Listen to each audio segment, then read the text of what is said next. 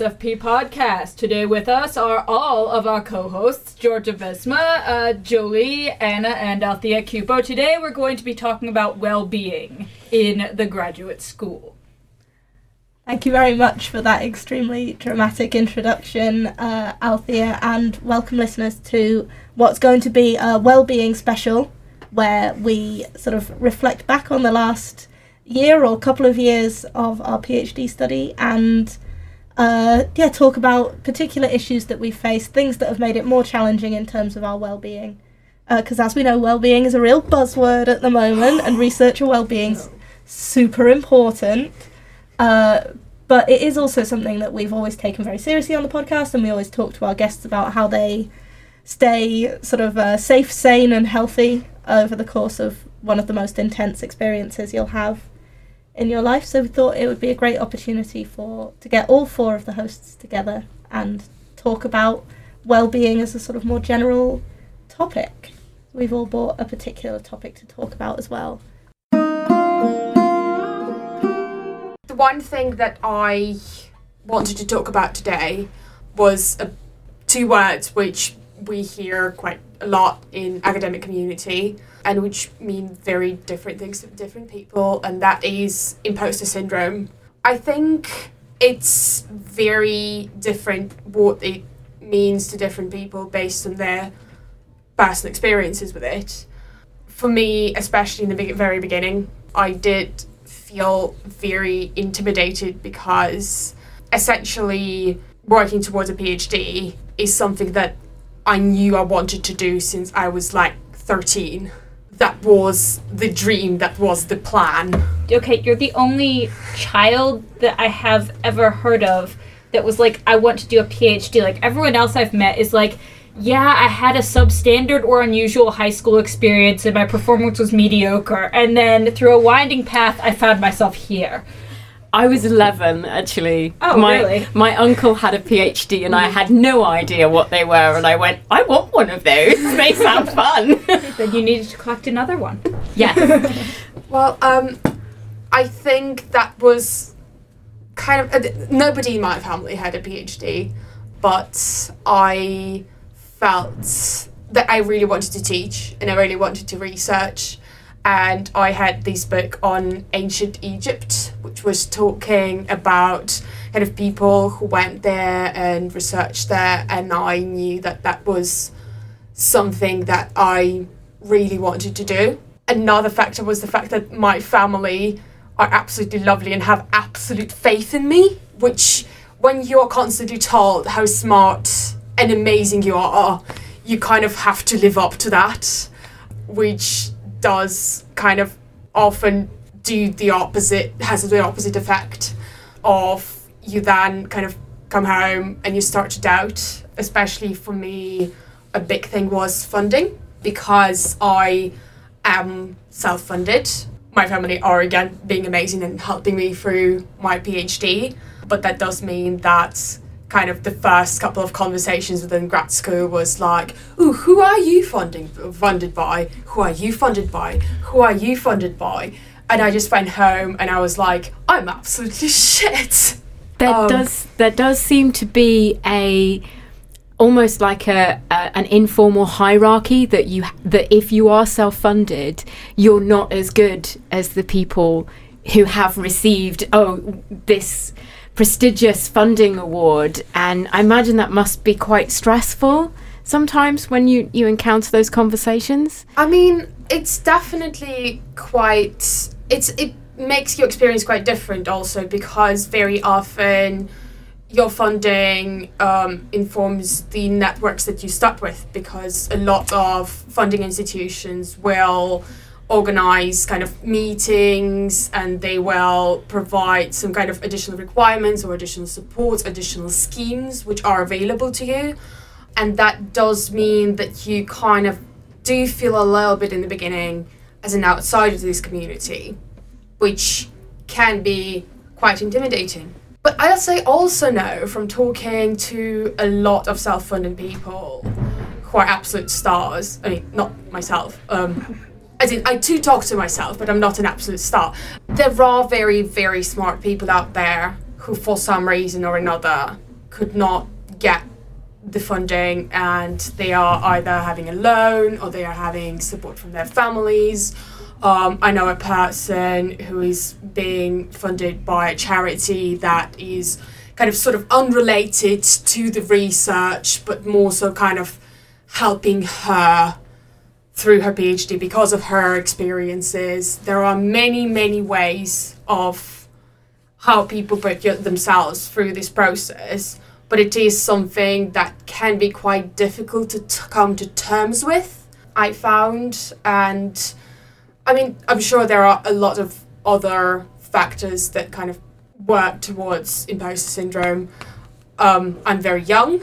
I'm one of the younger people in the department, and very often it you know, feels like a lot of people around me have a lot more relevant experience. They've maybe worked in the industry, they have, you know, they know how real life works. And I've not left uni since I was 17. And to be world outside of university is a huge unexplored terrain which I hope to never have to encounter. but that's kind of been my experience with it, really. Yeah, I think imposter syndrome is something that, while not everyone experiences it all the time, most people have some experience of it, especially in the course of an academic career. It was interesting for me, so I'm one of those people who did have a, a sort of a work career in between uh, sort of my first university time and, and now. And I got to the point, sort of five years into my career as a fundraiser, where my imposter syndrome was more or less gone, and I knew what I was good at and what I wasn't good at. I knew who to ask for help when I didn't know, and so I was able to kind of get let go of those feelings of like, oh, any day now someone's going to find out that I'm not supposed to be here, and just focus on being good at my job. And I had forgotten what imposter syndrome was like until I came back to academia, and suddenly there's people around me like, oh, how many books did you read this week? And I'll be like, oh, I haven't I haven't really read a lot of books. I I'm more like, you know, I'll I'll read a summary or I'll read a review of the book and that's how I decide if I should read it. And you know, I'm more like I just wasn't. I started to feel like I was a joke academic and that I wasn't supposed to be here because I didn't read two books a week. Well, actually, when you were tell you were talking to me about that, and I was reading everything through, and you're telling me that you only read the summaries. I'm like, wow, I have no idea how to research. I'm wasting all my time. And some people know how to read books, but I don't know how to read books because. And at the same time, you're thinking, oh wow, I'm an idiot because I don't read books right. Yeah, okay, yeah. That, like, this, this is weird. I was feeling, I, I was feeling really anxious, and like my credibility was kind of um, very easily undermined because if anyone asked me any prying questions about the books, then I wouldn't be able to say very much. I just thought you you'd been in it so long that like you you knew what to do. Like because I, I, didn't do a master's dissertation, so I'm like, clearly this is the right way to do things, and I have so much to learn. I think the most important thing is that there is no right way to do it. I think my way is what works for me. I have to be selective. Um, and so knowing what I needed to read through was important to me. But I know that you got really good compliments on like the depth and breadth of your reading on your uh, in your review. Well, actually, they told me the first comments I got was you read the wrong things. Go and read other things. That was after the first two weeks, and I'm like, okay, I'm just gonna do whatever he tells me to do because as long as I'm doing what he tells me to do, he won't fire me, basically. well, this is, I mean, the fear of being fired from something where, you know, you're two weeks in and everyone knows it's a process of development. That is, that's an expression of imposter syndrome, isn't it? It's this expression of like, someone somewhere is going to find me out. Yes. but there is as soon as you realise that no one is out there looking like scrutinising you that much, the the people who are scrutinising you, it, it's your job to go and meet them and say this hasn't gone well if something hasn't gone well. It it can set you free from the imposter syndrome a little bit. I think it also helps to, um, if you're feeling really bad with it, is to kind of check in with your thoughts a little bit and go, how real is this? Um, my particular one is the amount of hours I see other people work. And of course, I assume they're working. If I go around to their desk and discover they've spent the last hour on Facebook, that's that's something else. Uh, confession time. but then the other for me spec- specifically because i'm a classicist it was the language because i came in and, and had to hit the ground running with latin and greek and there was an awful lot of competition at the beginning of my masters for people trying to prove that they could do two ancient languages and three modern languages and this without having done languages before. And that can get really intense and it's really stressful to have to do a language at the same time as research. And you have to be a bit gentle with yourself and think you know is this real? And because when you actually get talking to people you find everyone is kind of going oh actually aorists are, are terrible i can't i can't understand half of this um, a friend of mine that i've always thought you know she works all the hours and I spoke to her, and she'd had a really bad experience in her panel. And it was an offhand remark that somebody'd said, and it had made her feel really bad about her PhD. And what she'd done was that she went off with a friend, and they now have regular meetings where they basically just scream about how awful things are, have a coffee and a scream. And that seems to work for her. But it is making sure that you sort of slightly step back and if some somebody says something to you sometimes you have to remember it's it's all about them and it's not about you and it's not necessarily true. And if your supervisor comes back and says well actually you're doing fine then that's the thing. If you need to you print that email off and you frame it which i think i'm going to be doing this week. Yeah, I mean, it's it can get quite scary this way, um, and I think that is based on the fact that there is no specific criteria. Because when you just do your bachelor's or your master's, you're a part of a cohort, and your experience tends to be kind of a part of this typical experience, and you can check in with other people where they are. Um, and now there are people coming over and asking me how much I've written.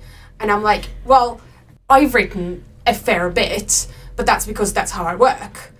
To me, it's very important to write my thoughts down and to be able to edit them and think them through. And then I sometimes completely change what I've written. But for me, that's very important. But that doesn't mean you're supposed to have these many words some people, you know, completely form their argument and then spend a month just read, uh, writing it up. And if that's what that works for you, that works for you. My supervision was very different from everyone else's. Now, it actually helped me a lot through my first term, but it also meant that I was kind of questioning myself and I was like, well, is it because I'm worse than others? Or is it because my supervisors don't think I'm able to make it, and it's it can be quite difficult to step back and to stop comparing yourself to other people. And if there is one thing that I think a lot of people are struggling with, and particularly me, is comparing yourself to other people. And we all need to stop doing that. And it's incredibly tough and it's very difficult to do especially when your peers went off, got jobs, or you know, have houses, families, children, and you're still at university. Wait, Um, you mean like you can actually buy a whole house to yourself? Yes, apparently some people do. I heard so. Um, and it's yeah, it's it can get quite scary. Yeah, I think there's a way of using that instinct to compare yourself to others that can kind of be more you can use those feelings and that that wanting to compare yourself to others and I just try and come back to those feelings and instead think, oh, you know, my cousin owns a house now and instead of then following it up with why don't I just be like that's great for her and that is something that I will one day achieve or you know Anna's speaking at loads of conferences at the moment, getting lots of conference invitations. That's something that I want. I don't have to feel bad that I'm not doing it right now, but maybe it would be great to sit down with her for coffee and talk about, you know, how did she how did she apply for them? How did they go? What was good about it? What was difficult? And trying to identify because there's a there is a I want to say a jealousy aspect to it when I find myself comparing to others and just trying to sort of take out the jealousy and instead think of it as like a goal setting experience. Life is a marathon, not a sprint. Yes. And I definitely have the tendency to want to just run full tilt at everything, but it doesn't it doesn't always get you where you want to go. Well, thank you very much for uh, sharing your experiences of imposter syndrome. I think it's a really important well-being issue uh, and something that a lot of PhDs will experience over the course of their research. The thing that I was uh, going to talk about as the kind of well-being issue that I faced this term actually kind of ties in in a way because it is about taking on too much and sort of um, spreading my time and my resources in a way that sort of became unsustainable and unhealthy for me. I came into PhD from a year where I had done my master's full time and I had been working 21 hours a week at the university as well. So when I started the PhD, I sort of had it in my head like, oh, well, I will keep quite a few hours of work and I'll make sure that I'm signing up for all kinds of volunteering opportunities. So I sort of um, take on a lot of the production responsibilities for the podcast. I'm an editor for a student journal. I have two part time jobs. I do the PhD. I do a regular game of Dungeons and Dragons, which is quite a time consuming hobby if anyone does that. And I also am training to run a 10k, so I go running four or five times a week. So I reached a point quite recently where I realised that I'm doing about 20 things, and my PhD, which I'm, you know, funded to do and I'm here to do, and it should be my number one priority, had slipped way down my priority list. Oh, I'm also learning a language, which takes about four hours a week. And you're planning a wedding. Oh, yeah, and I'm getting married. um, and trying to maintain a healthy relationship. And don't forget the pub quizzes. Oh, yeah, well, it's. See, I, the pub quizzes I have dropped. I haven't been to a pub quiz in about four months, which has been a nightmare for my mental well-being. That's sad. That should have been at the top of your list. yeah, yeah, that's much more important than my paid work or the You PhD. destroyed our team. Yeah, when I left, everything went to pieces. So yeah, I did reach a point where I just wasn't, you know, I Jolie was talking about the uh, the hours and sort of looking at other people's hours, and I felt like I was maybe giving the PhD twelve hours a week or something like that, which is less than half of what I felt I should have been giving it. So I've had to sort of take a bit of a step back and try and adjust my expectations because it turns out that when you try and do that many things, you don't do any of them that well. Like, I wasn't doing the best job of my PhD, but I also wasn't giving the best to my employers. My poor uh, fiance was not getting the best of my my uh, me either. Who's uh, tended to just see me when I was extremely exhausted and grumpy.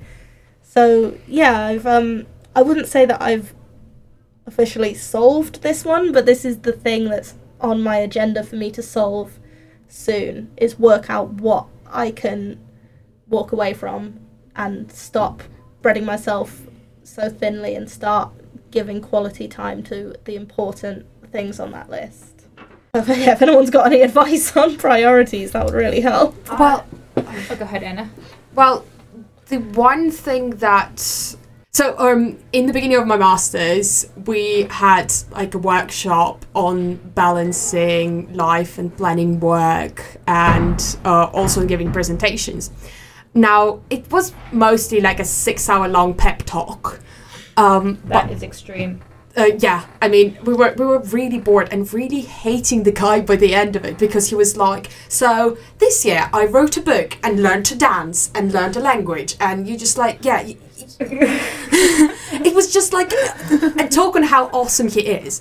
Six Um, hours long. But one of the more useful things that he has said is that both your writing time and your social things should be in your planner, should be in your diary. It's a booked in time. And I'm I'm quite bad at keeping my diary like with me and updated. I have one. I put things in it. I do check it regularly, but also I would leave it, you know, at the desk in PhD cluster, or I'll leave it at home when I go there, or I'll forget it elsewhere. Now, when I make an appointment to see someone for coffee, that is as well as lessons I attend, the whatever conference planning that I do, and something else is in my diary. Um, and that has improved my well-being substantially just having it in there and saying i'm doing that.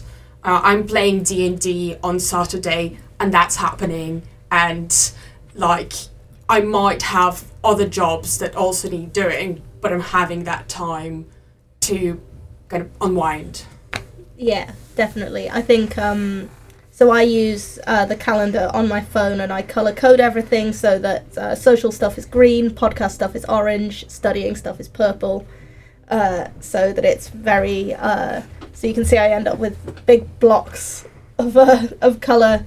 Um, and then I, it also means that I can kind of look at my week at a glance and be like, that looks a bit light on purple, or alternatively, that looks a bit light on green, and I haven't built in enough social time with people.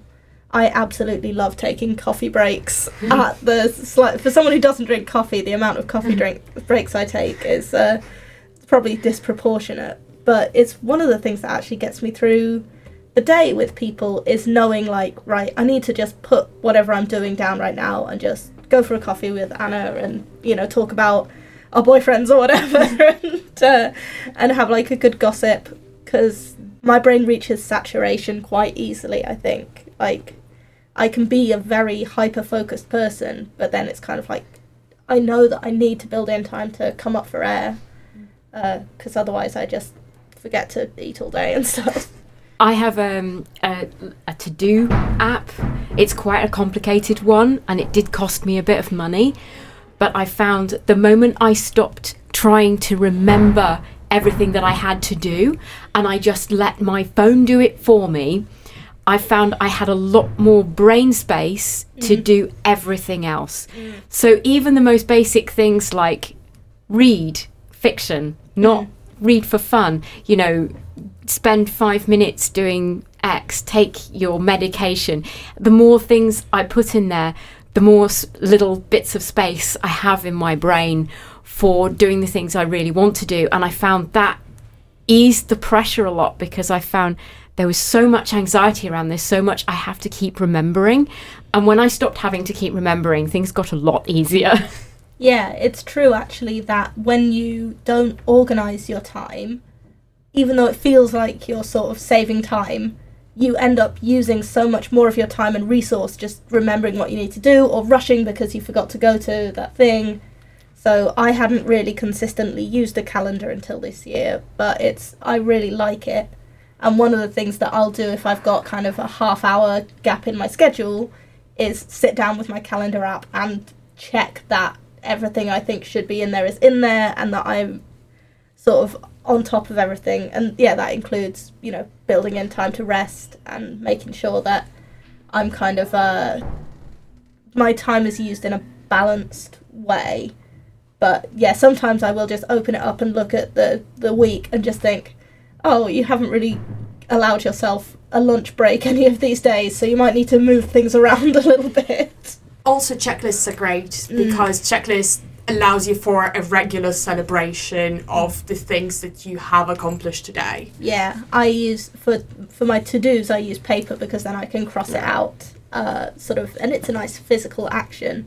I also this is a recommendation for any sort of techie people who are thinking about uh, time and task management. So I use a free app called Trello, T R E L L O, and I find that that is amazing for to do lists, um, for kind of scheduling and planning stuff. So I use I have one for wedding planning. I have one for sort of setting the agenda for you know things I need to achieve this month. Um, and I yeah I use it a lot. I that was something that I picked up during my sort of career time. but that it lets you create these editable to-do lists and group chunks of to-do lists together and stuff. It's very satisfying. This concludes part one of our two part well being special. Tune in next time for more well being. Perfect. It's perfection. Not Safe for Publication is a new podcast about the lighter side of humanities research at the University of Manchester. If you're a humanities researcher who has something funny to share, please be in touch with us at nsfppodcast at gmail.com. You can also follow us on Facebook and Twitter at NSFP Podcast. Have an adequately happy existence.